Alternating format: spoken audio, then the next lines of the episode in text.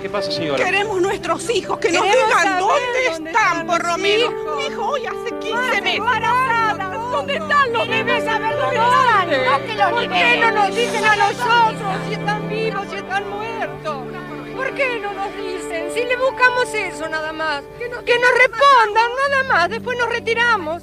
Eh, Mi hija estaba embarazada de cinco meses cuando se la llevaron. Mi nieto tiene que haber nacido en agosto del año pasado. Hasta ahora no he podido saber nada de él. Lo único que sabemos es que los chicos nacen, pero se los, eh, pero se los dejan en los establecimientos así, este, casas cunas con NN. Y no podemos encontrarnos nunca con nuestros nietos. El gobierno dice que ustedes son mentirosas. ¿Nosotros somos mentirosas? ¿Qué? ¿Estamos, estamos mintiendo de que, de que los hijos desaparecieron? Está todo, todo comprobado. En el, en ju- el Palacio de Justicia están todos los testimonios. La Policía Federal tiene todas las denuncias. Está todo, todo testimoniado. Eso lo que el gobierno diga, no, no es que dice mentira, miente, miente. Hace dos años que estamos así, dos años. Dice que se autosecuestraron en particular. Allanaron cuatro veces mi casa.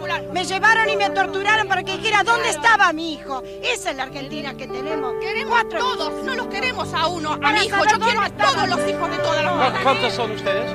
Miles, Miles, miles, miles Nosotros solamente queremos saber dónde están nuestros hijos, vivos o muertos, pero queremos saber dónde están. Que nos entreguen el cadáver. Nos dicen, nos dicen, dicen, nosotros que somos argentinas, vivimos en la Argentina, les podemos asegurar que hay miles y miles de hogares sufriendo mucho dolor, mucha angustia, mucha desesperación, dolor y tristeza porque no nos dicen dónde están nuestros hijos, no sabemos nada de ellos, nos han quitado lo más preciado que puede tener una madre, ¿eh? su hijo, angustia porque no sabemos si están enfermos, si tienen frío, si tienen hambre, no sabemos nada. Y desesperación, Señor, porque ya no sabemos a quién recurrir. Por eso les rogamos a ustedes, les rogamos a ustedes, son nuestra última esperanza. Por favor, ayúdennos, ayúdennos, por favor, son nuestra última esperanza.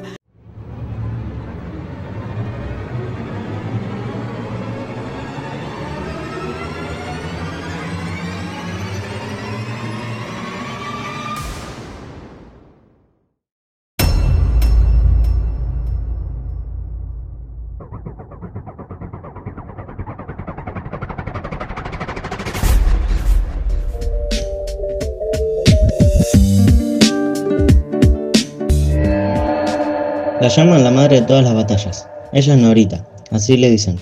Tal vez por su estatura, porque es muy bajita, o por su vocecita tan dulce, que invita a la charla. O quizás que tenga que ver con su sonrisa amigable. Pero seguramente es Norita por el amor y la admiración que nos despierta esta mujer, luchadora de jóvenes 91 años, que logró sobreponerse al dolor, que superó los miedos y se embarcó en una búsqueda por la memoria, verdad y justicia que ya lleva 45 años.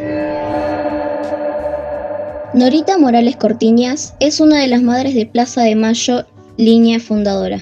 Ella nació el 22 de marzo de 1930 en el, barrio de Montserrat, de familia migrante. Hizo hasta sexto grado de primaria. Cuando empezó el secundario se puso de novia con Carlos Cortiñas y tuvo que abandonar por lo que se casó muy jovencita. Tuvo dos hijos, Gustavo y Marcelo. Por estos muertos, nuestros muertos, pido castigo. Para los que de sangre salpicaron la patria, pido castigo. Para el verdugo que mandó esta muerte, pido castigo. Por el traidor que ascendió sobre este crimen, pido castigo. Para el que dio la orden de agonía, pido castigo.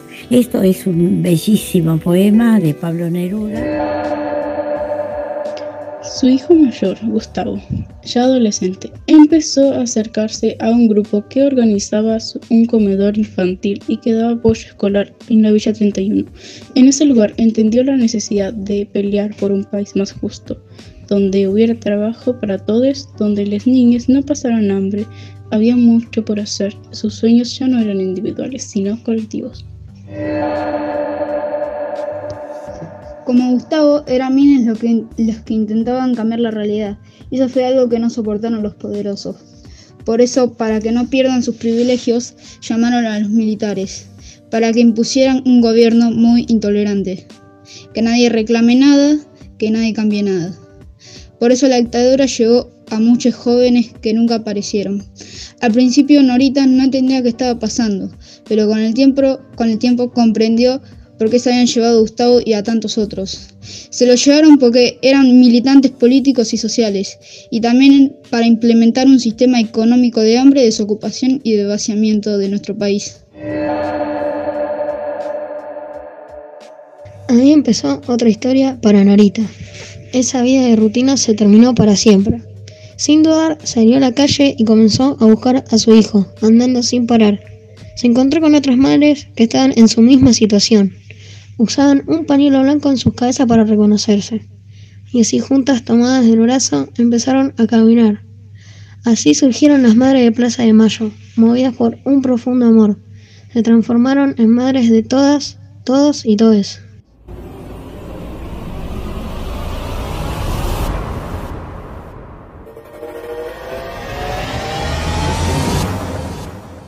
Las madres nos fuimos transformando en militantes, por lo que las madres crecimos a la par de la búsqueda que hicimos.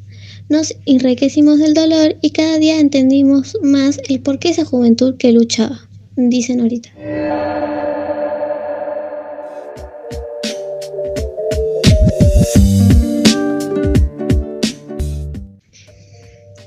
No sabía dónde empezar a buscar a sus hijas, pero esas madres eran muy corajudas. Sobrellevaban el miedo por el amor la necesidad de encontrarlos. Se animaban a gritarles a los militares, exigían respuestas, no les daba vergüenza llorar o gritar o patalear. Como buena militante social, militante en defensa de los derechos humanos, Norita sabe enseñar, pero también sabe aprender. Todo el tiempo busca, pregunta, quiere conocer y un día pensó en que como no hay edad para aprender, podía estudiar. Tan, tantos jóvenes estudiantes se, acerca, se acercaban que le contagiaron sus ganas y entonces se largó a hacer la carrera de psicología social.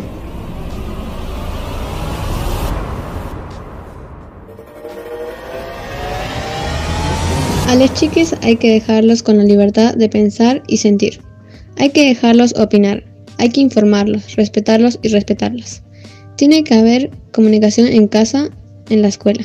Pero hay que dejarlos pensar, sentir y decir lo que tengan ganas de decir.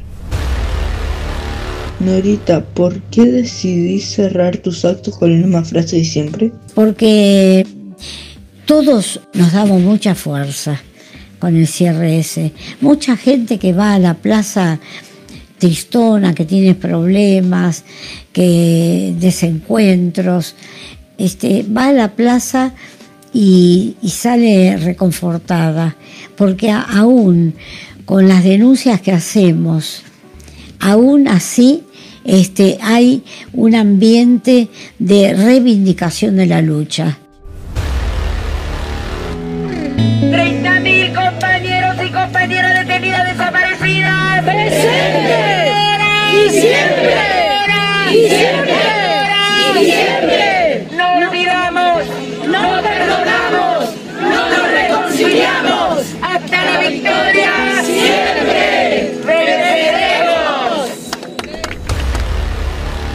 El pañuelo blanco es un símbolo que cruzó fronteras. ¿Qué significa el pañuelo blanco en el mundo? Ahora tiene un significado muy fuerte en todos los países del mundo.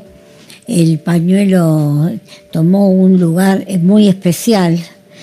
Tanto es así que ahora cuando las pibas decidieron el pañuelo verde fue para seguir con la tradición del pañuelo. ¿Qué es el feminismo para vos? Creo que creo que cuando yo empecé a, a expresar mi, mi condición de, de feminista, eh, yo empecé a entender que yo me había criado en, una- en un ambiente patriarcal donde eh, este, el hombre decidía, pero que yo acataba, no tenía ningún inconveniente, que yo me pasé muchos años de mi vida pensando que tenía deberes y no tenía derechos. Primero mi padre, que era machista, patriarca, eh, encabezaba la mesa, parecía Napoleón, este, este, cinco mujeres. La vida transcurrió así y es, yo creo que el encuentro del el primer encuentro de mujeres este, ya mostraba para mí que la mujer no era solo el ama de casa, yo la calle no la conocía. Todo fue eh, sucediendo espontáneamente. Es porque yo caminé al lado de, este, de militantes sociales, no políticos, haciendo partidismo, que no lo hice nunca, que no lo voy a hacer ahora, este, por voluntad propia. Eh, entonces, pero sí caminé con los militantes de la vida, los que habían perdido a sus compañeros este, con la desaparición, que habían sido perseguidos, que habían estado presos, muchos que se habían tenido que ir al exilio, no todas las madres, sí lo digo, no todas las madres tomaron un camino este, nuevo, pero que tenía que ver con la lucha de nuestros hijos. Yo sé que, que detrás, adelante mío y detrás hay una historia muy larga que yo no vuelvo a ser la que fui, nunca más, y que las madres aprendimos a terminar las marchas cantando, bailando y demostrando que, que el daño que nos hicieron llevándose a nuestros hijos e hijas, este, no pudo cortar ese amor expresado en la esperanza de la lucha, de que vamos a seguir luchando por la verdad y la justicia. Vamos a seguir luchando con fuerza y vamos a vencer porque las mujeres y niñas somos más y porque todo el pueblo tomó conciencia militante y política de que hay que emprender este nuevo camino. Yo soy yo igual. Nada más que la variación es porque el mundo cambió, porque aprendí en la calle, aprendí con mucha gente luchadora y estoy orgullosa y en ningún momento me arrepiento de nada de lo que hice estos 43 años.